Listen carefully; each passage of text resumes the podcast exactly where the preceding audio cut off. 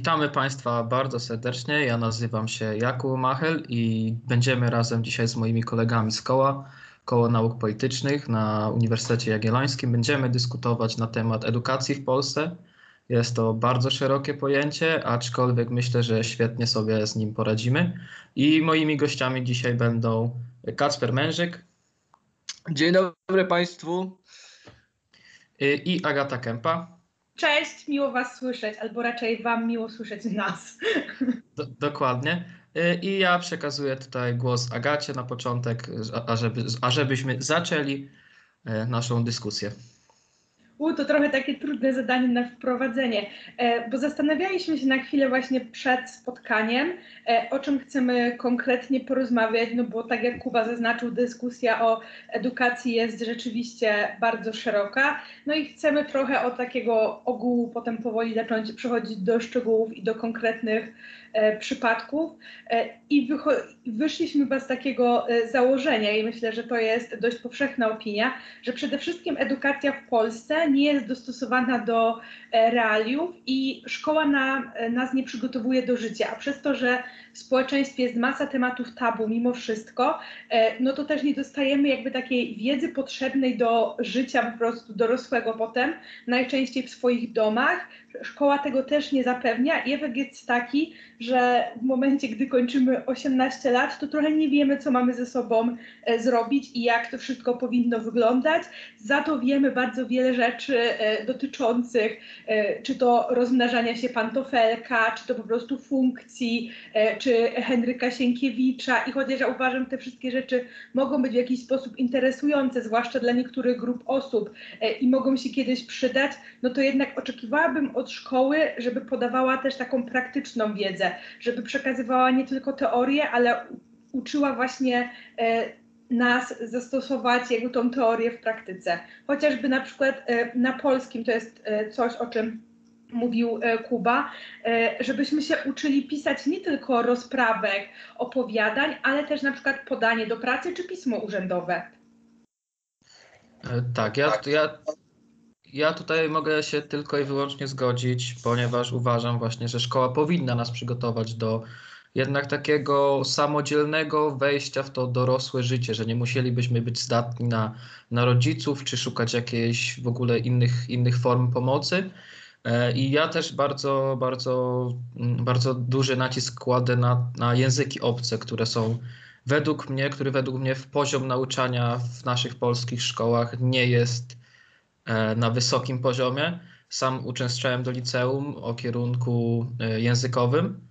E, I tak naprawdę, gdyby nie to, że ja po prostu bardzo lubiłem ten język i bardzo też, bardzo też wiele, bardzo też mocno się do, do jego nauki przykładałem, to po prostu nadal wydaje mi się, że mój język nie jest na takim poziomie, na jakim chciałbym, żeby mój język był. Aczkolwiek myślę, że też szkoła nie zapewniła mi za du y, do, y, dużej liczby możliwości na rozwi rozwijanie tego języka, głównie w kwestii prawda, komunikowania się. Na, do, jak doskonale wiadomo, w polskich szkołach, jeżeli chodzi o języki, stawia się na pierwszym miejscu gramatykę i uczenia się wszystkich czasów w języku angielskim, gdzie y, jak doskonale myślę, że wszyscy wiedzą, podczas normalnej rozmowy z kimś w języku angielskim nie używamy, można powiedzieć, używamy może trzech, czterech czasów, tak? I myślę, że to jest też e, duży dość problem, że powinniśmy się skupiać właśnie na takich rzeczach podstawowych, naprawdę podstawowych, które przydają się po prostu w życiu, a nie na czasach present perfect bądź, bądź nie, wiadomo, nie wiadomo jakich też czasach czy wyrażeniach, bądź też tysiącach przeróżnych wyjątków, których niestety trzeba się uczyć najczęściej na pamięć. Myślę, że te języki to jest w ogóle nie tylko problem szkoły, ale też późniejszej edukacji, bo języki na studiach to też jest trochę taki e, śmiech na sali, zwłaszcza przez to, że ten poziom studentów z całej Polski jest bardzo zróżnicowany i tak naprawdę e, języki na uczelni to jest powtarzanie jakichś bardzo podstawowych rzeczy i nie przekłada się też znowu w ogóle na praktyczne wykorzystanie języka, co jest straszne, bo to, to po raz kolejny jest taka e, wiedza, której nie da się potem jakoś wykorzystać. Mm, No i tu też się pojawia ta kwestia, że tak naprawdę języki w Polsce umieją osoby, które są uprzywilejowane, czyli są najczęściej z bogatych rodzin, bo uczą się tych języków na korepetycjach, e, albo mają okazję jakby dodatkowo wyjechać na jakieś czy to stypendia zagraniczne, czy po prostu wakacje za granicą, gdzie jakoś ten język potem praktykują, a osoby, którym e, edukację ma zapewnić szkoła, są z góry jakby poszkodowane i będą potem mniej atrakcyjni na rynku pracy.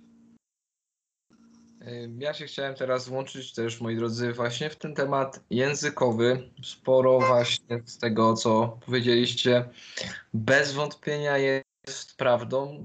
Też jest to kontynuowane niejako na studiach.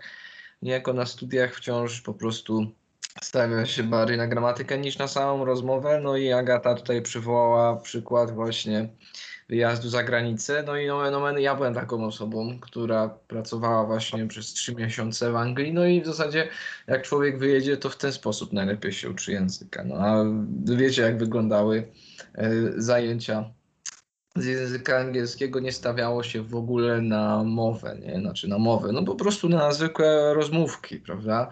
No to jest w zasadzie najlepszy, najbardziej efektywny sposób nauki języka. Trzeba mówić w tym języku, żeby się po prostu oswoić z samym właśnie wymową, słuchem i w ogóle zanurzyć, to jest też takie fachowe słowo, zanurzyć się w tym języku, żeby on nas otaczał dookoła. Kiedy mamy do czynienia no, z maksymalnie tam w klasach językowych, to może być, e, wydaje mi się, 8 razy w tygodniu, po 45 minut. No ale wiemy, klasy są czasami, znaczy czasami zwykle są duże i nauczyciel nie jest w stanie przecież poświęcić e, całej lekcji dla jednego ucznia. Poza tym no, te lekcje nie są jakieś bardzo długie. E, Taki prześcio, przeskok jakościowy, ilościowy, no to jest właśnie na studiach, gdzie jedne zajęcia trwają półtorej godziny a mm, gdzie w szkole trwa to połowę tego czasu. No i ja tak sam też udzielam korepetycji, jak wiecie. I no w 45 minut to no, dość mało można zrobić. No rozumiem, że to jest też dostosowane do edukacji powszechnej, żeby było to może powszechnej, o, może powiem trochę innego słowa tu użyję, masowej, prawda? Masowej, żeby każdy miał, um, każdy miał tą umiejętność czytania i pisania. No ale dzisiejsza nasza rozmowa dotyczy tego, że my wymagamy od szkoły więcej. My wymagamy od szkoły więcej, bo jest to jak najbardziej możliwe i myślę, że to jest dobry, dobry tok myślenia. Tutaj zaraz też jeden wątek, e, wątek poruszę odnośnie mm, tego, jak przygotowuje nas szkoła. Tu też za, za, zapoczęliście mówić o tym, mm, naukę pisania CV, listów motywacyjnych i tak dalej. No wiemy, te przedmioty są też najczęściej jedna godzina w tygodniu, nie jest to coś istotnego. E, a ja bym, ja bym poruszył w zasadzie coś, co nazywa się edukacją obywatelską, co powinno się odbywać na lekcjach wiedzy o społeczeństwie, ale o tym zaraz, bo może Wam przyszła jakaś myśl do głowy mm, teraz. Tak, ja myślę, że mógłbym tutaj właśnie dodać do tego, co Kasper powiedziałeś, że właśnie najlepszym sposobem na nauczenie się języka jest po prostu używanie go.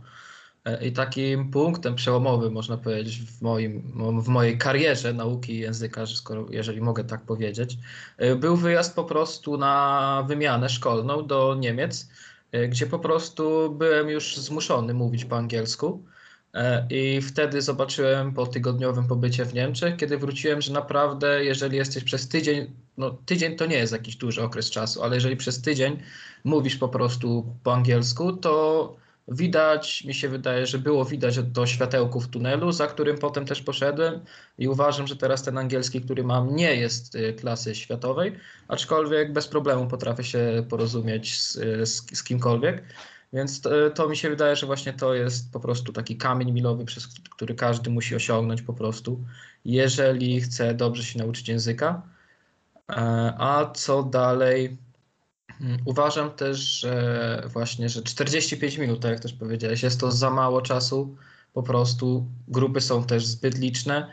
Jako, jak sam chodziłem, jak już mówiłem, do klasy językowej, w mojej klasie było 20 osób i lekcja trwała właśnie 45 minut, to praktycznie nauczyciel nie miał czasu, żeby 5 minut poświęcić praktycznie na rozmowę z jednym uczniem, uczniem, tak? A jeżeli jeszcze do tego dochodzi sprawdzanie obecności, jakieś pytania poboczne, to naprawdę w 45 minut no, nie da się porozmawiać, nie da się uczniów wciągnąć w tak jakby e, zagłębić w to, jak, jak dobrze, jak dobrze posługiwać się tym językiem i po prostu przełamać się i zacząć nim, w nim mówić. Ja też się z tym zgadzam, bo mi zdecydowanie najwięcej, jeśli chodzi o naukę języka angielskiego, e, dało e, semestralna wymiana w ramach Erasmusa, co mega zabawne. Je, jadąc na tą wymianę, usłyszałam od mojej prowadzącej na studiach właśnie lektora z języka angielskiego, e, pytanie jakby, gdzie jadę na tą wymianę, no to powiedziałam, że jadę do Zagrzebia w Chorwacji, na co ona, że na pewno wrócę jeszcze z jeszcze gorszym angielskim niż miałam, bo zawsze jak się jedzie do krajów słowiańskich, to tam się nie mówi poprawnie i będę miała dużo gorszy angielski. E, już jakby postaram się łagodniej to skomentować niż rzeczywiście e, to, co sobie wtedy pomyślałam. E, bo to jest totalnie absurdalna sytuacja, bo to z tego, że może gramatycznie się nie podszkoliłam e, w trakcie Erasmusa, kiedy absolutnie się przełamałam, jeśli chodzi o mówienie po angielsku, kiedy tak naprawdę pół roku żyłam po angielsku i nigdy mi się wcześniej tak swobodnie po angielsku nie komunikowało i osiągnęłam to, co chyba powinno być celem e, edukacji właśnie języków, czyli możliwość w miarę swobodnego czytania i rozmawiania w innym języku. No tak, bez wątpienia moje doświadczenie jest tutaj identyczne. Identyczne, no tylko ja też w zasadzie, no to wychodziło też z mojej z inicjatywy, bo moja nauka w liceum wyglądała mniej więcej w ten sposób, że z kolegą moim, e, kolega ma na imię Mateusz, jeśli mnie teraz słucha, to pozdrawiam, e, na przerwach właśnie codziennie, bo chodziliśmy do jednej klasy, prawda? Chodziliśmy do jednej klasy, ja byłem na profilu humanistycznym, a on był na profilu Biolchem. No byliśmy w jednej klasie, ale była, miała dwa profile, bo nie, nie można było tworzyć jakby z tego czwartej klasy. Więc większość zajęć mieliśmy wspólnie. Mieliśmy angielski, byliśmy w tej samej grupie i zawsze na każdej przerwie e, rozmawialiśmy po angielsku. I to były takie bzdurne rozmowy, nie będę ich nawet teraz przytaczał, nie? Ale to było bardzo ważne, to było właśnie bardzo ważne, żeby w ogóle nie bać się mówić właśnie, nie? Bardzo wielu osób boi się cokolwiek powiedzieć, bo popełni błąd, a no przecież na tym polega nauka. A mało tego, jak się nawet popełni błąd, to każdy zrozumie. E, no i jeszcze jedna sprawa, jak pracowałem w Londynie, to w zasadzie ja bym się tutaj chciała wtrącić do tego popełnienia błędów, bo przyszła mi taka zabawna analogia. Czy jak mówimy po polsku, ktokolwiek się zastanawia nad tym, czy popełniamy błędy, a przecież wszyscy je popełniamy. Tak naprawdę popełniamy codziennie masę błędów, jakichś gramatycznych, stylistycznych, powiązanych z akcentem i tak dalej. I nikt się nie stresuje mówić po polsku, rozmawiać ze znajomymi. To dlaczego stresujemy się rozmawiać w innym języku? No to jest, to jest dobry temat do opisania jako jeden z wątków jakiejś krytycznej powieści y, odnoszącej się do polskich realiów, polskiego szkolnictwa. Tak, taki mam tutaj obraz. Ale wracając, jak pracowałem w Londynie, tam w zasadzie też nikt się o to nie przyczepiał, bo nikt nie jest prawie native speakerem w Londynie. tak, no, w, w pracy mojej w zasadzie była jedna osoba, która była rodowitą Angielką prawda? A reszta to wszyscy byli przyjezdni i mówiliśmy po angielsku jak, jak chcieliśmy i wszyscy z każdym się dogadywał. No wiadomo, pierwsze dwa tygodnie to rzeczywiście może był trochę strach, przełamanie lodów później, no i tutaj już wiecie, drugi język człowieka, a wcale, wcale tego nie było e, dużo. No więc tutaj jest no, mankament, prawda? No, stąd też jest taka popularność pewnie w naszym kraju szkół językowych na różnych poziomach, albo no tak jak wcześniej korepetycji. Korepetycje z angielskiego albo w ogóle z języków cieszą się też ogromnym, ogromnym właśnie popytem, prawda? Bardzo dużo osób szuka po prostu nauczycieli, no bo wiecie, że no, szkoła no, nie wymaga. No jakby szkoła działała dobrze, nie było przecież tyle korepetycji. No, to jest chyba dość prosta korelacja no, w zasadzie nawet związek przyczynowo-skutkowy. No. E, że szkoła stwarza po prostu tutaj luki. No ale no, nie narzekam, no bo ja z tych luk też korzystam, prawda? No więc e, jak na moją sprawę, no ja mogę teraz temat języka na razie zamknąć. Chyba, że macie jeszcze jakieś e, tutaj uwagi. Ja tutaj jeszcze bym chciał dodać do tego z popełnianiem błędów, co już mówiliście, że właśnie mi się wydaje, że w naszych szkołach strasznie jest to e, piętnowane, tylko właśnie nie na zasadzie tego, kiedy mówimy właśnie w tym języku, tylko kiedy popełniamy jakieś błędy czasowe i wydaje mi się, że to jest właśnie powiązane z tym, że jeżeli popełniamy jakieś błędy tworząc zdanie jednym z, jedny, jednym z wielu czasu po angielsku i potem po prostu wiemy, że popełniliśmy ten błąd na kartce, boimy się go po prostu przenieść na mowę e, i po prostu nie, mów, nie i przez, przez ten strach po prostu wolimy czasami nie powiedzieć nic w towarzystwie, bojąc się, że popełnimy jakiś głupi błąd, niż to powiedzieć nawet z tym błędem. A tak naprawdę realia są takie, i według mnie jest to stereotyp właśnie, jeżeli chodzi o to mówienie i popełnianie błędów, że na te błędy tak naprawdę nikt nie zwraca uwagi. Po prostu y, najważniejsze jest to, żeby się ze sobą dogadać, tak? A czy jeden ma, mało znaczący błąd coś w tym zmienia? Wydaje mi się po prostu, że nie i że po prostu trzeba mówić i nie bać się popełniania tych błędów, bo jest to po prostu naturalne i z czasem te błędy, im więcej będziemy mówić, będą zanikać po prostu. Ja też się tutaj zgadzam co do tego.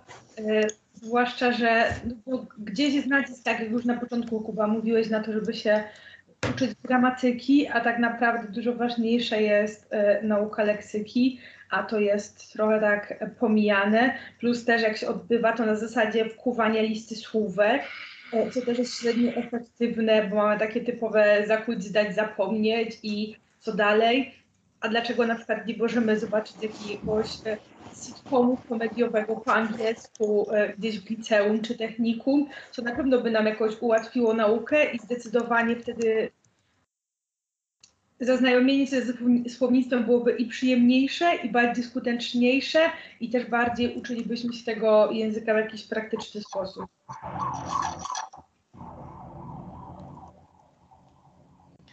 E, no więc moi drodzy, ja bym przeszedł teraz dalej, dalej, bo poruszyliście tutaj właśnie tematy pisania CV i w ogóle przygotowania właśnie do życia e, w państwie, prawda? Myślę, że większość osób nie zdaje sobie sprawy, że żyją w państwie. Myślę, że ten stan jest raczej domyślny dla nas, politologów, ale większość osób mówi, no jest jak Polska, ale no tak naprawdę nie wiedzą, prawda? Nie, nie oddają się rozważaniom na ten temat, jaki powinien być kształt tego państwa e, i, i dlaczego, dlaczego tak się dzieje.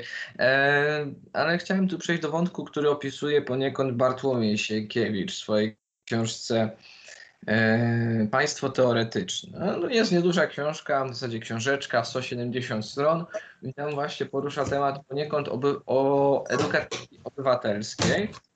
I on bardzo ciekawy wątek porusza samorządności, prawda? Bo w szkole mamy samorząd, e, studencki, samorząd uczniowski, radę rodziców, ale tak naprawdę głównym kreatorem tej polityki jest zazwyczaj e, zazwyczaj e, no, dyrekcja tutaj. Mało jest takich akcji, gdzie rodzice się skrzykają. Ja akurat teraz znam jedną taką akcję w Olkuszu ma być pomysł, żeby zlikwidować stołówki w szkołach e, wszystkich i po prostu zrobić catering. Rodzice się skrzyknęli, ale to też jest z inicjatywy radnego jednego w zasadzie, prawda? E, chodzi o to, żeby takie inicjatywy też wychodziły od samych uczniów, żeby, no, żeby mieli świadomość, w jakim kraju żyją, że w ogóle żyją w kraju, prawda? Że w ogóle żyją w państwie.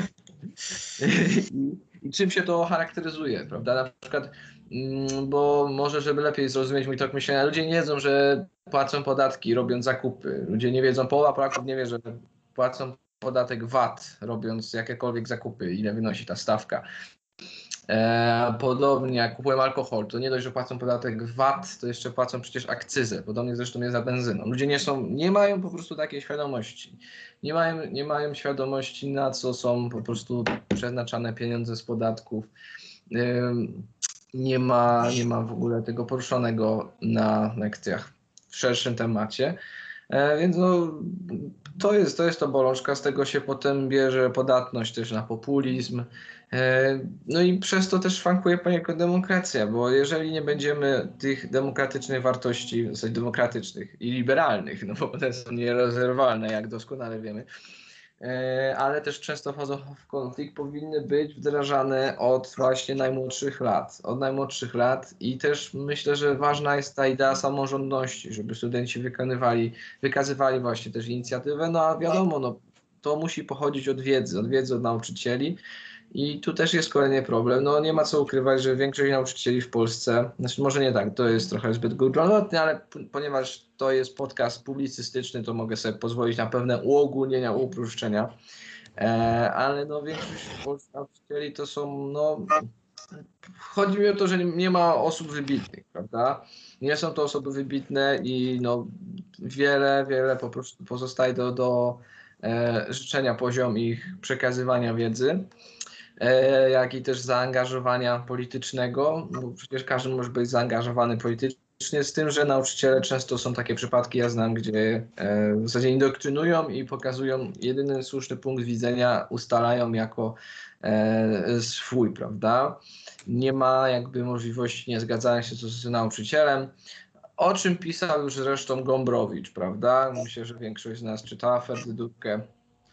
E, Jak, jak prawda wiecie, e, Juliusz Słowacki wielkim poetą był. No a dlaczego? No dlatego, że był wielkim poetą. No. Także no, tutaj nie ma miejsca na dyskusję, jak doskonale e, wiecie. No więc ja sobie tak gadam trochę o tej samorządności, ale szczerze mówiąc, to jeszcze nie wiem, jakby to wdrożyć. Nie wiem, jakby to wdrożyć. Nie zastanawiam się nad tym jeszcze. Nie siedzę głęboko w tym temacie. Nie, ma, nie mam co. Nie jestem jeszcze jakoś ekspertem. Dzielę się z wami teraz moimi po prostu przemyśleniami. Ale może wy jakieś macie konkretne pomysły.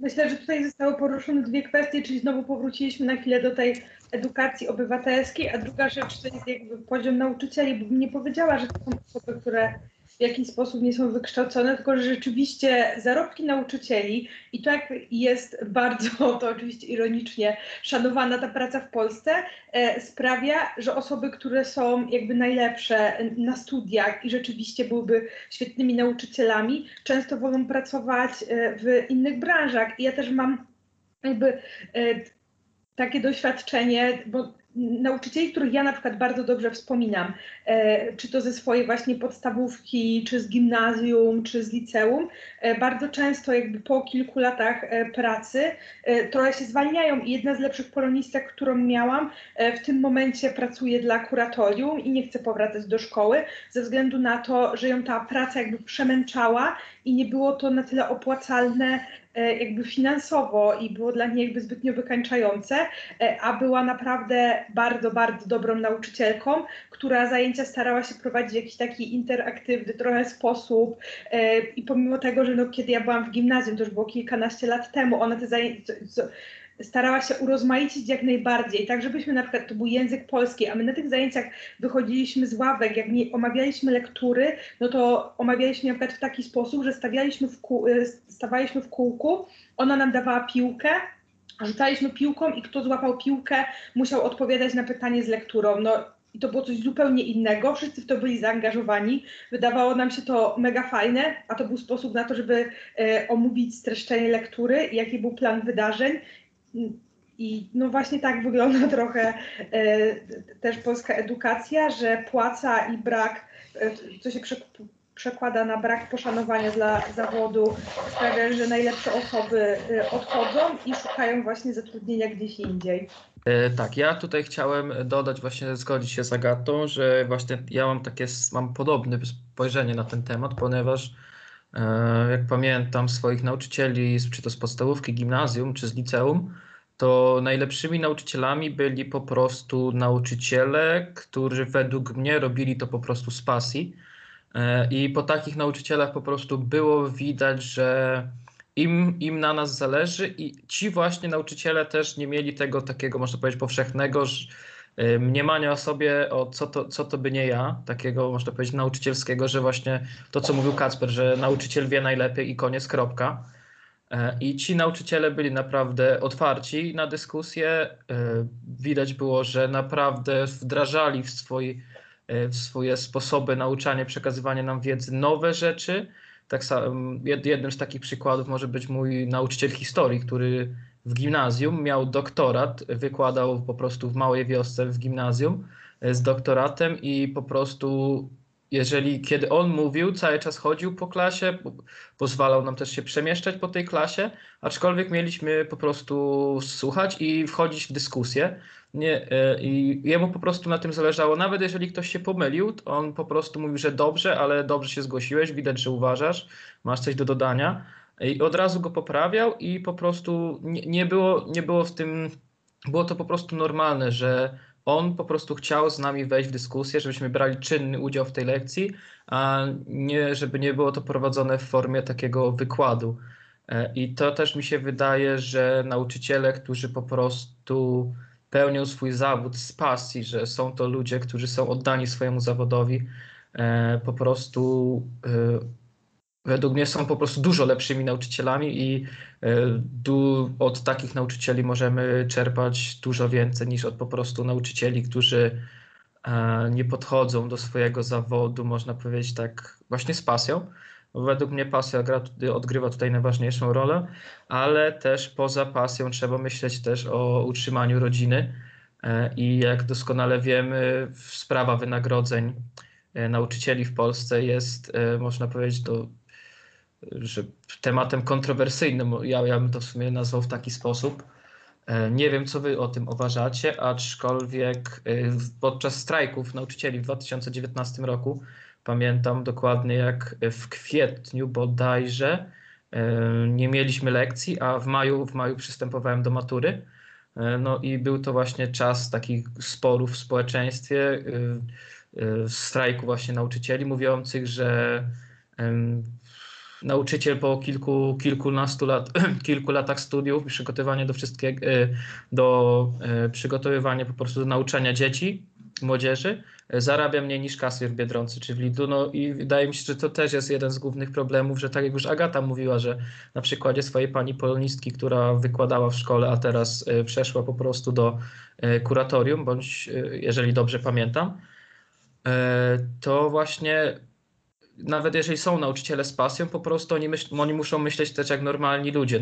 że trzeba po prostu trzeba opłacić rachunki, trzeba utrzymać rodzinę i myślę, że to też jest bardzo ważny aspekt i jeżeli płaca y, nauczycieli nie wzrośnie, tak jak teraz można, można by porównywać, nie, nie pamiętam dokładnie jakie są, y, jak, ile wynosi stawka y, godzinowa, jeżeli chodzi o pełnienie pełnienie pracy nauczyciela w Niemczech bądź to w krajach skandynawskich, ale no na pewno jest dużo większa niż w Polsce, bo w Polsce na dzień dzisiejszy e, wypłata czy też wynagrodzenie nauczyciela stażysty wynosi około 3000 zł, nauczyciela kontraktowego 3000 zł i 30 3000 zł, 3034 zł, a nauczyciela mianowanego 3500 zł około, więc no nie są to duże pieniądze, tak jak mówiłem, są to pieniądze porównywalne z tym, co zarabiają po prostu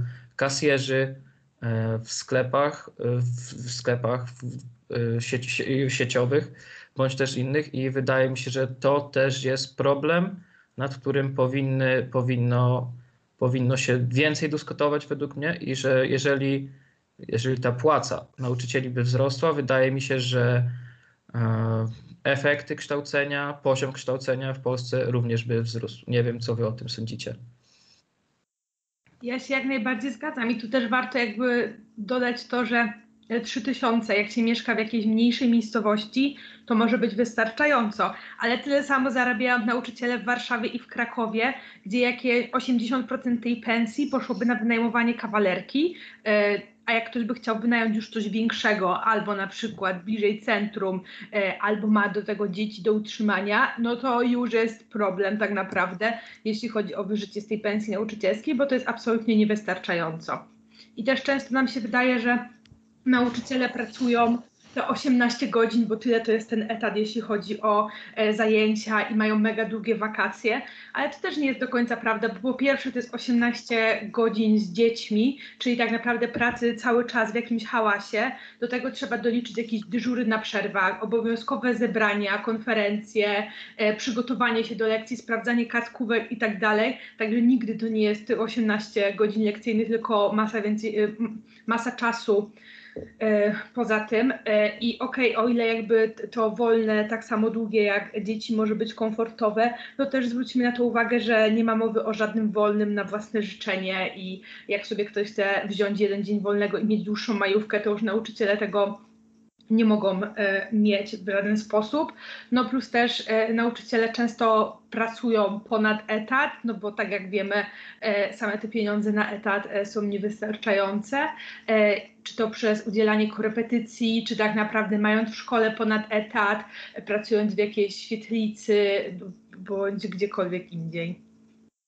No, bez wątpienia te problemy, które poruszyłyście, trapią polską szkołę od wielu, wielu lat Mówiąc w skrócie, w jednym, jednym zdaniu e, podsumowującym, nie ma w Polsce etosu nauczyciela, nie ma po prostu stworzonego takiego no, pewnych cnót, albo jak mówią Grecy, w zasadzie mówili achrete, do których mogliby dążyć nauczyciele, no bo to nie ma tej motywacji finansowej a bez wątpienia no, jest to zawód, powinien być to zawód, no, jeden z najważniejszych, prawda? No nie mówię, że tak istotny jak, znaczy no w zasadzie bardzo istotny, w pewnym sensie tak jak e, są lekarze, prawda? E, bo w głównej mierze te osoby są odpowiedzialne za przygotowanie do życia przyszłych pokoleń, a wiemy, że przyszłe pokolenia, w zasadzie te, które się teraz rodzi, no wejdzie w ten świat dużo bardziej skomplikowany, niż obecnie jest. Prawda? No, wiele problemów nadal nie jest, wiele zostało e, rozwiązanych, tutaj chociażby problem globalnego ocieplenia, e, no i wszystkie konotacje z tym związane, jakie, jakie mogą spotkać, jeżeli z tego no, nie zostanie drożne. Dlatego potrzebni nam są ludzie mądrzy, prawda? Ludzie mądrzy, e, w ogóle super ludzie nam są potrzebni. I takie, tak, takich ludzi powinna kształcić szkoła. Na w ogóle też nie wiem, jak skomentujecie, że z roku na rok coraz słabiej pisane są matury, prawda? No to jak byście to skomentowali? Czym to jest spowodowane? No, ludzie się nie uczą, czy nauczyciele ich nie uczą? No chyba z, przez pięciu lat coraz o 1% spada zdawalność matury podstawowej z polskiego, jak i z matematyki. A jednocześnie ten poziom matury dobrze wiemy, że nie jest za wysoki i to, że sam poziom jakby nauczania i to, że nauczyciele są niedoceniani, to jest maksymalnie absurdalne, bo mamy wymóg edukacji i przez tą samą szkołę muszą przejść wszyscy przyszli premierzy, prezydenci, lekarze, którzy nas leczą, jacyś naukowcy, wynalazcy, także to jest niepojęte, że wszyscy przechodzimy jakby przez ten sam system i skoro edukacja jest naprawdę mega, mega istotna, e, to jest e, tak e, zaniedbywana. No tak, edukacja dzisiaj i te właśnie wyniki matur, które poruszyliście, no, no nie zwiastują nic dobrego, ale być może jest to taki walenie w dzwon alarmowy, ja bym to powiedział, że może w końcu trzeba usiąść po prostu do tej edukacji i coś zrobić, a myślę, że przywraca, znów likwidowanie gimnazjum i przywracanie tylko i wyłącznie podstawówki, e, skracanie podstawówki, wydłużanie liceów i techników o rok, myślę, że to nie jest dostateczna zmiana.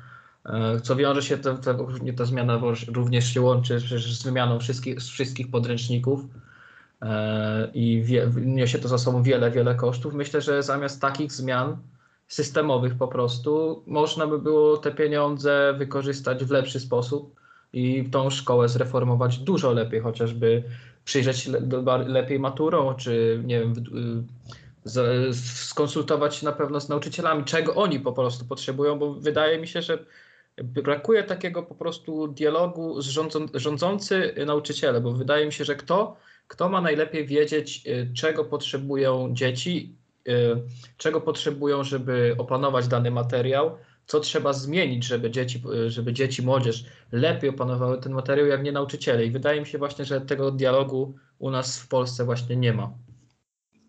No to ja też się zgadzam, no i ta zmiana jakby y, podziału szkoły, no to też w dużej mierze to jest taka zmiana techniczna. I co za różnica, czy będziemy się uczyli tego samego w ósmej klasie podstawówki, czy w drugiej klasie gimnazjum, skoro sam program nie był zmodyfikowany za bardzo i nie odbyła się jakby rzeczowa dyskusja na ten temat, czego my się powinniśmy y, w szkole uczyć. I brakuje y, edukacji obywatelskiej, brakuje jakby poruszania wielu kwestii, które by mogły nam gdzieś w przyszłości się przydać w dalszym ciągu.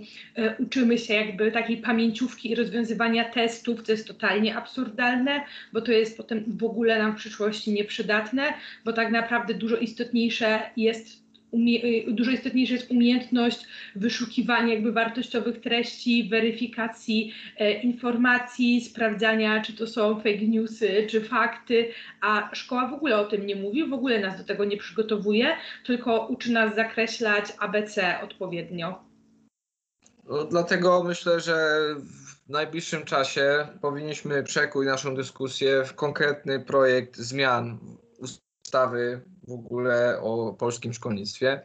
E, ja jeszcze nie czuję się na tyle kompetentny, by się wypowiadać e, szerzej w tym sprawie, ale jest całkiem sporo literatury, która wypowiada się na ten temat. Mało tego, musimy no, przystosować też no, do XXI wieku do szkolnictwo no bo nie można ignorować zmian, jakie zachodzą w społeczeństwach, nie można ignorować technologii, która ma dzisiaj no, ogromny wpływ na nasze życie i będzie ten wpływ z pewnością e, rósł. No, I to jeszcze w dość szybkim tempie.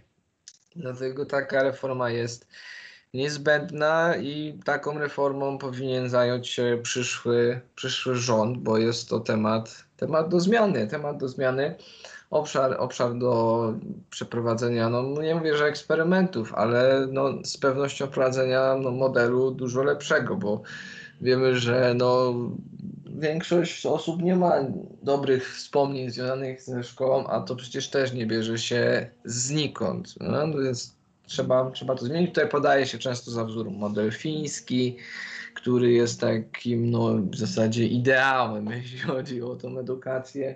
Czy może powinniśmy iść w tym kierunku, czy może powinniśmy iść w model japoński? No tu jest szerokie pole do dyskusji. No, niemniej jednak y, obecny rząd proponuje teraz większe, większe, więcej po prostu wprowadzenia nauk Jana Pawła II, prawda, y, nowa dyscyplina nauki, nauka rodzinie. No, ja jestem pod wrażeniem takich zmian. Myślę, że to jest właśnie sedno, po prostu minister Czanek trafił w punkt, idealnie zdiagnozował właśnie bolączki polskiego systemu edukacji i po prostu z chirurgicznym, po prostu z chirurgiczną precyzją dokonał cięcia tam, gdzie powinno zostać dokonane. Więc no, przepraszam bardzo, dzisiejszy nasz podcast no, musimy chyba zakończyć, no bo y, tutaj już wszystko zostało naprawione. No tak, rzeczywiście, no bo tak jak e, minister Czarnek powiedział, po co mamy szkolić astronomów, fizyków, matematyków, skoro mamy najlepszych w Europie, ile nie na świecie, e, specjalistów e, do spraw nauki o rodzinie i że to może być e, tutaj e, domena Polski, najlepsi specjaliści e, w dziedzinie nauki o rodzinie. No też rodzi się pytanie o to, o jakiej rodzinie, bo na pewno y, też nie odpowiadającej temu, jak wygląda społeczeństwo, bo wiemy, że wersja oficjalna, jakby wizerunek rodziny może być tylko jeden, a to, że to nie jest do końca adekwatne do tego, jak wyglądają polskie rodziny, bo tych gatunków rodzin jest masa, a ta oficjalna wersja większość z nich wyklucza, no to też już jest inna kwestia. Tak, chciałoby się rzec wręcz, że tutaj minister Czarnek, jak trwoga to do Boga i właśnie te wszystkie reformy, myślę, że idą tylko w jednym celu. Myślę, że, no tak jak tutaj powiedział Kacper, no, minister Czarnek to myślę, że przypieczętował los polskiej nauki na krótki okres czasu i ukierunkował ją dość, w dość, można powiedzieć, ciekawym, ciekawym, oryginalnym kierunku, ja bym to tak nazwał. Aczkolwiek zobaczymy, zobaczymy, co z tego wyniknie. No jak wiemy, Polsce nie potrzeba programistów, chociaż y, y, swoją drogą programistów Polska ma świetnych, aczkolwiek jak doskonale wiemy, no polskie firmy nie są w stanie zatrzymać, zatrzymać właśnie naj, naj, naj, najlepszych i najbardziej utalentowanych programistów, czy to medyków. Po prostu jest to sprawa normalna, po prostu kiedy właśnie taka zdolna osoba, bardzo utalentowana, wykwalifikowana perfekcyjnie praktycznie w swoim zawodzie, dostaje lepszą ofertę z za oceanu bądź za, z zagranicy, po prostu nawet się nie zastanawia. I mi się wydaje, że to też jest y, pewien problem, że nawet jeżeli e, mimo, że nasz system edukacji nie jest idealny, to zdarzają się osoby, które naprawdę są wyedukowane, ja bym powiedział, że wręcz świetnie po prostu są są mistrzami w swoich dziedzinach, ale też te osoby nie zostają w Polsce po prostu. Te osoby wyjeżdżają i zamiast przekazywać tą swoją wiedzę, które nabyły, e, można powiedzieć, następnym pokoleniom, czy to następnym rocznikom, e, tych, te osoby po prostu wyjeżdżają, bo też nasze państwo nie daje im możliwości, jakie dają, e, jakie nie daje im możliwości zarobkowych, życiowych, jakie dają państwa zachodnie. I to wydaje mi się, że też jest dość problematyczne i też wydaje mi się, że nie zostały podjęte żadne jakieś większe działania, żeby to zmienić. Przynajmniej według mnie, ale może nie wiem wszystkiego.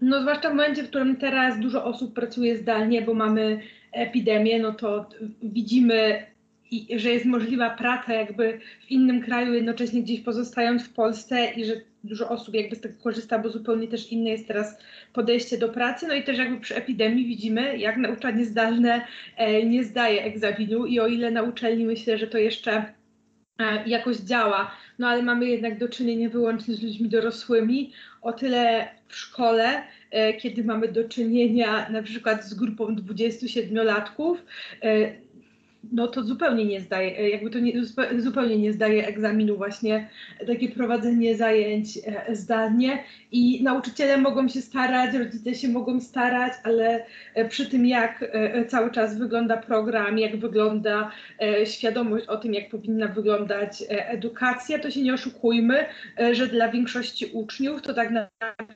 2020, no to to jest rok w plecy, jeśli chodzi o naukę. No tak, nie ma się po prostu co oszukiwać, zwłaszcza, że za parę dni, bodajże za 6 dni będziemy mieli rocznicę, kiedy to właśnie zostały odwołane zajęcia, przynajmniej na UJ, o ile jeszcze dobrze pamiętam, ale to myślę, że to poszło po prostu falowo i cała Polska e, w ten sam, w ten sam dzień, jak nie w ten sam tydzień po prostu odwołała studentom e, zajęcia.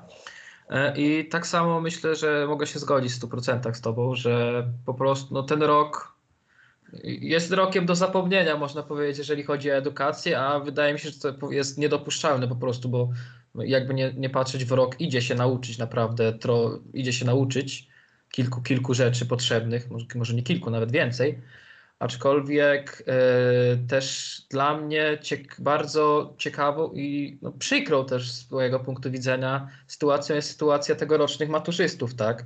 bo jakby nie patrzeć, kiedy zaczynali oni naukę w pierwszym roku, pierwszym roku e, w liceum, to od kwietnia były strajki.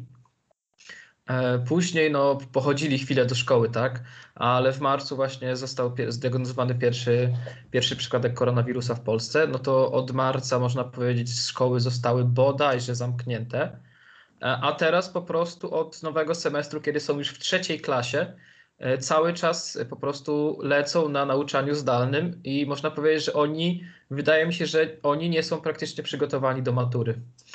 Bo tak jak już mówiłaś, że jeżeli już mówimy o studiach, to już są głównie dorośli ludzie i oni to robią po prostu sami dla siebie e, i sami, myślę, z, własnej woli poszli na studia, nikt ich do tego nie zmuszał, tak jeszcze do liceum, bo po prostu trzeba chodzić. E, tak. I myślę, że tam jest, może być gorzej z motywacją. Oczywiście nie, nie, nie chcę tutaj mówić, że każdy uczeń z liceum po prostu, można powiedzieć, mm, nie przykłada wagi do nauki, bo tak na pewno nie jest, ale no, sami, sami, dokład, sami doskonale wiemy, jak wygląda nauczanie zdalne po prostu. No tak, ja się z tym zgadzam, a myślę, że zdecydowanie większy problem, e, jeśli chodzi o ten brak nauki, nawet nie są maturzyści, czy po prostu uczniowie e, szkół ponadpodstawowych, e, bo oni też już są na tyle starsi, że są w stanie gdzieś tam i tak tą wiedzę przyswajać e, sami. Chociaż to jest inna kwestia, że e, w szkole nie uczymy się uczyć, tylko uczymy się wkuwać. E, ale to największy problem mają te osoby, które są przecież w tych pierwszych klasach, bo jeśli ktoś zaczął tam e, szkołę e, rok czy dwa lata temu, no to tak naprawdę większość swojej dotychczasowej edukacji ma zdalnie. No i też jakby wiemy, że ta sytuacja jakby potrwa jeszcze trochę, albo uczniowie, którzy na przykład są w jakiejś czwartej, piątej klasie, e, którzy w tym momencie mają bardzo dużo jakby nowych przedmiotów i wyszli z tego nauczania początkowego i uczą się tego wszystkiego zdalnie i potem przyjdą i tak naprawdę będą mieli teoretycznie już część materiału ze sobą, to są zupełnie jakieś nowe doświadczenie i może być tym osobom mega trudno tak naprawdę.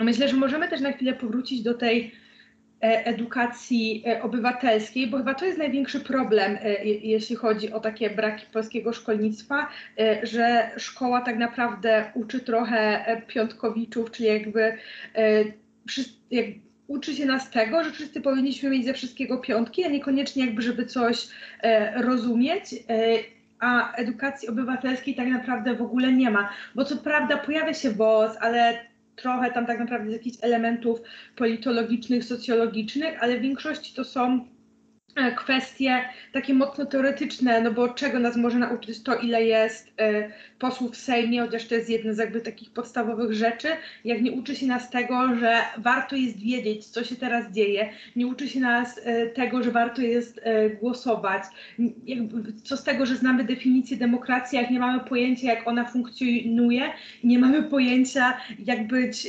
obywatelem w państwie demokratycznym, jakie są nasze przywileje, jakie są nasze obowiązki, z których naprawdę warto korzystać. Tak, ja tak. myślę, że to totalna zgoda.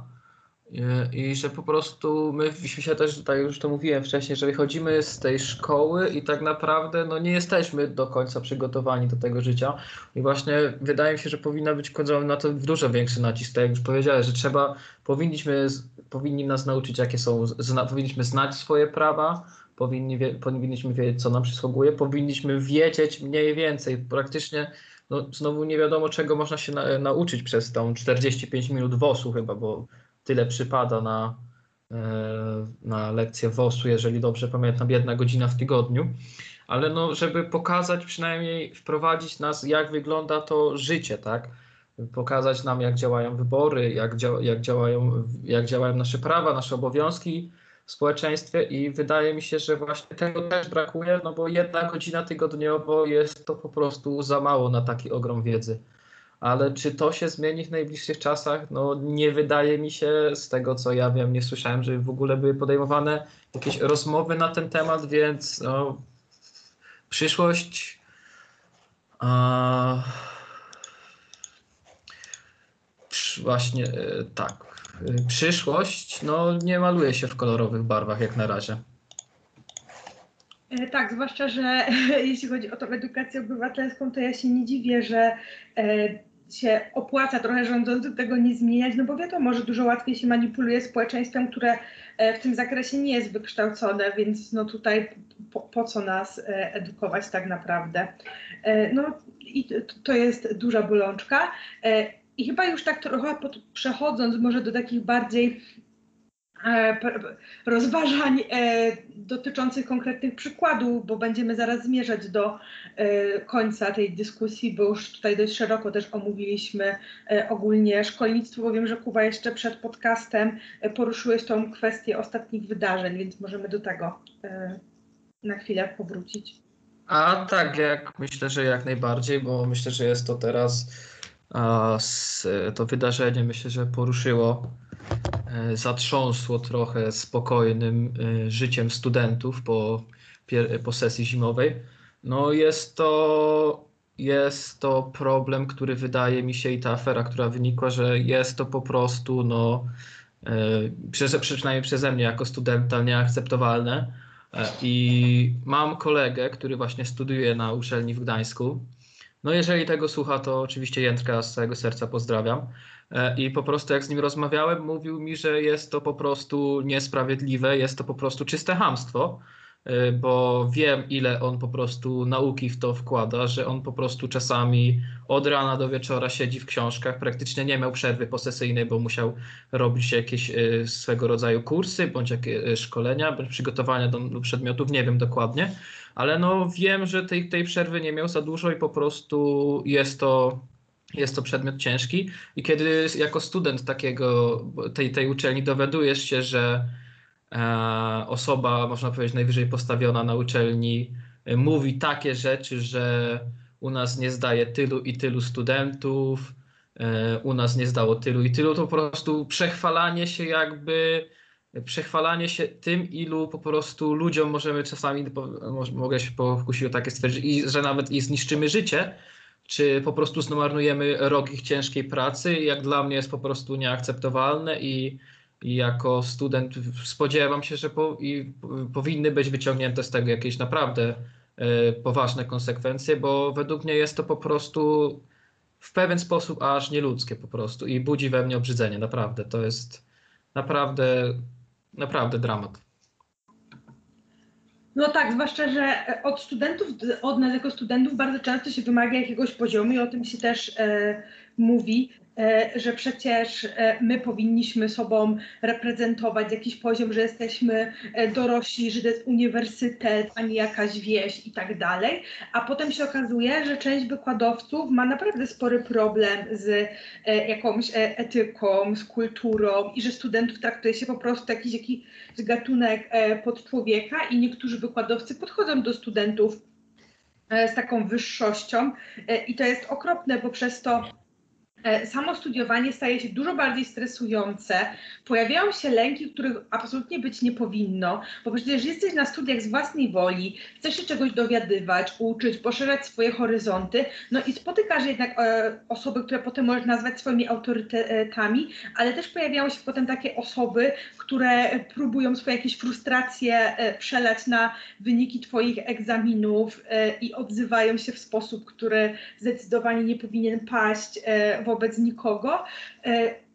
I potem jakby to, to, odbiera czasami chęć jakby do całego studiowania, no i sprawia, że rzeczywiście jakby studia nie są na tyle wartościowe, jakie by mogłyby być.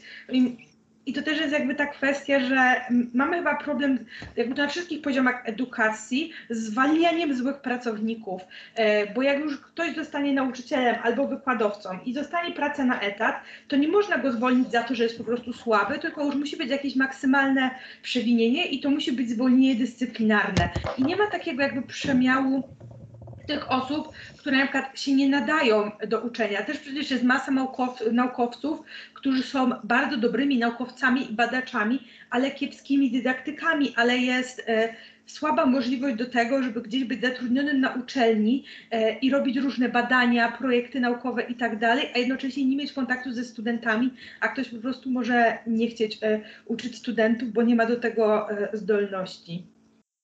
Tak, tak, dokładnie jak powiedziałeś właśnie, to nie każdy wykładowca po prostu będzie świetny, nie każdy profesor, badacz nie będzie po prostu świetnym wykładowcą, bo ludzie są różni, tak? Jeden po prostu ma do tego dryg, drugi po prostu do tego drygu nie ma.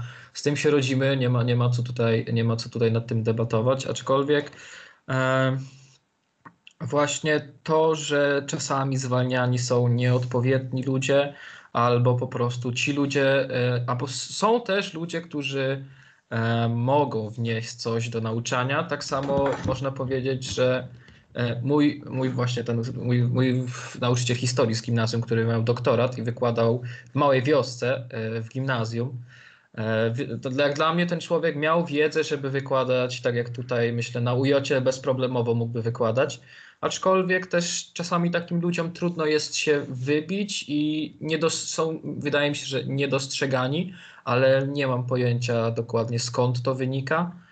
Aczkolwiek jeżeli chodzi o wykładowców i też całą tą aferę, wydaje mi się, że tak jak już mówiłem wcześniej, pod, powinny być podjęte przez to skutki, aczkolwiek większą odrazę jeszcze we mnie wbudzi to, że e, bodajże przeczytałem ostatnio właśnie artykuł na temat funduszu Morysia e, i właśnie tak, ten fundusz, fundusz Morysia właśnie to, to mnie też zaciekawiło, że e, jakie po prostu też ludzie e, mają podejście do studentów, że wy, wykorzystując to, że po prostu student nie zda, czy my oblejemy tam 20 czy 40 studentów z roku, o, według tych właśnie osób, o których jest ten, ten, ta afera, że oni po prostu potrafią nie, jakby nawet nie wiem jak to ująć, że nie mają na myśl, na, na sercu tego, że po prostu niszczą komuś, tak jak mówiłem wcześniej, pół roku pracy,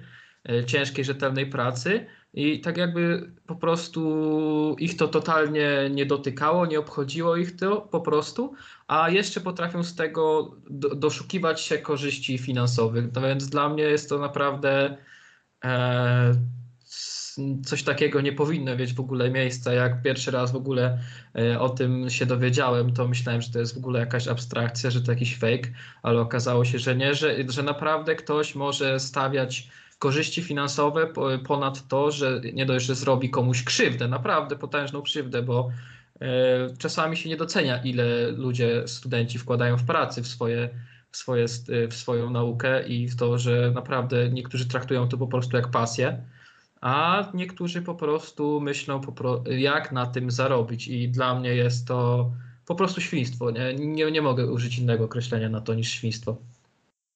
E, No tak, zwłaszcza, że jakby myślę, że też miałeś w trakcie swojej kariery studenta egzaminy, na których na przykład oblewa jakby 30-50% roku i to nie ze względu na to, że nagle to studenci są głupi, tylko że po prostu jakby niekoniecznie jakby sam przedmiot jest na tyle e, przyjazny, egzamin może być jakoś mega trudny, jakby też istnieje opinia o jakichś egzaminach e, krążących od lat, które właśnie e, oblewa większość roku, potem ludzie mają z tego warunki i tak dalej. I w jaki sposób to Cię ma motywować do tego, żeby poszerzać swoją wiedzę? E, To, że właśnie e, wiesz, że się spotkasz na swojej drodze z jakimiś prowadzącymi, którzy będą mieli takie podejście. I też myślę, że to chyba już jest też rozmowa na kolejny podcast, bo niedługo planujemy nagrać rozmowę e, o tym, jak wygląda trochę studiowanie politologii i ugryźć to konkretnie z tej strony. E, że wiele osób teraz z naszego kierunku, czyli e, z politologii, e, pomimo tego, że chcieliby się zajmować dalej politologią i to jest ich konik, to są tak wykończeni po prostu samym systemem, że mają totalnie dosyć i coraz częściej rozważają, czy jest sens kontynuowania nauki, czy to na magisterce, czy na doktoracie, ze względu na to, że są po prostu tym zmęczeni i pewnie skończą w jakiś korpo, tylko dlatego, że ta cała jakby taka negatywna otoczka jest na tyle przytłaczająca, e, że pomimo tego, że mogliby być wybitnymi naukowcami w przyszłości, jest szansa, że zrezygnują. No i to jest przecież też kolejny jakiś absurd, ale ja myślę, że to już e, rozwiniemy w, innym, w innej dyskusji, bo tak jak mówię, planujemy nagranie e, podcastu o tym, jak wygląda studiowanie politologii i w ogóle jak wygląda życie politologa e, w Polsce. A teraz chyba będziemy powoli zmierzali do końca, bo ta nasza rozmowa, która miała trwać około 40 minut już e, z tego co widzę trwa godzinę. E, Tak, no myślę, że możemy powoli zakończyć. Bardzo miło się rozmawiało, moglibyśmy jeszcze rozmawiać, ale tak jak Agata już powiedziała, planujemy jeszcze nagrać, jak będzie, jak wygląda studiowanie politologii i myślę, że tym sympatycznym akcentem e, możemy, możemy się zacząć żegnać. E, moim, moim dzisiejszym rozmówcą była Agata Kępa. Dzięki bardzo. E, I też pamiętajcie, że ten temat edukacji jeszcze będzie powracał, bo dzisiaj było trochę ogólniej, ale na pewno będziemy poruszać te kwestie już w jakiś bardziej szczegółowy sposób i niedługo się możecie spodziewać rozmowy właśnie o politologii. Tak, i z nami jeszcze był tutaj Kacper Mężyk, ale niestety Kacper ma problemy z internetem i nie mógł do nas wrócić. E, I ja również ze swojej strony bardzo dziękuję i zapraszam do następnych podcastów. Trzymajcie się ciepło i miłego studiowania. Cześć, miłego Cześć. studiowania i miłego uczenia się. Dokładnie, cześć, trzymajcie się.